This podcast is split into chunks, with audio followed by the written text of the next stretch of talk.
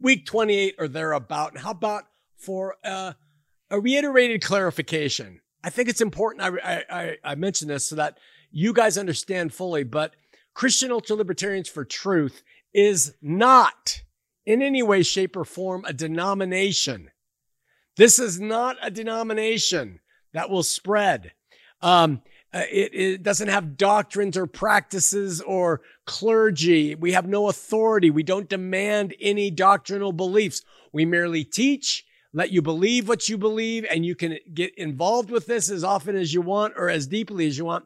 We honestly accept all views, all approaches, and all people, so long as they choose to abide with one cult like demand really, there may be two, but one main one. And that's just try to treat each other with agape love. That is our clarion song to the world. If you're part of Christian Ultra Libertarians for Truth, if you're a member of the cult, we want you to be known by your love. That if someone comes up to you and says, I don't believe in your doctrine, you say, It's okay, brother. It's okay, sister. You go as you want. I love you. Right?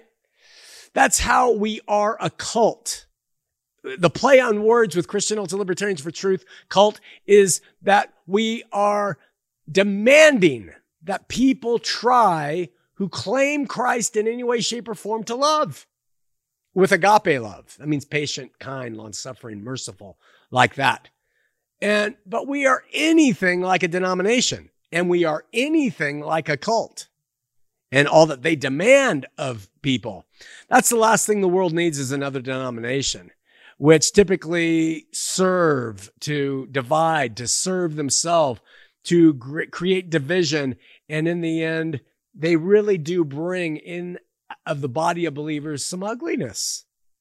So I would suggest that cult Christian ultra libertarians for truth be seen as a Christian philosophy, a Christian approach and that way it can be applied and its principles can be applied any church, any denomination, any brick and mortar that wants to look at what we say and do. They can embrace it freely. They don't get charged. It's theirs. It's a philosophy. Of course, the philosophy is based in an exegetical understanding of the scripture. And we, we don't just come up with something and say, Hey, this is the way. It's what the scripture teaches and we think we can prove it. But it is more of a philosophy, an open model or a, an approach for all denominations and all people to consider and embrace as we propose that everyone in every church can keep their doctrines and practices, but try to grow in less rancor and division and, and judgment in the name of him who came and had victory on our behalf. Love with agape love. I hope that reiteration makes sense to you. It's the whole ambition between what, be, behind what we do here.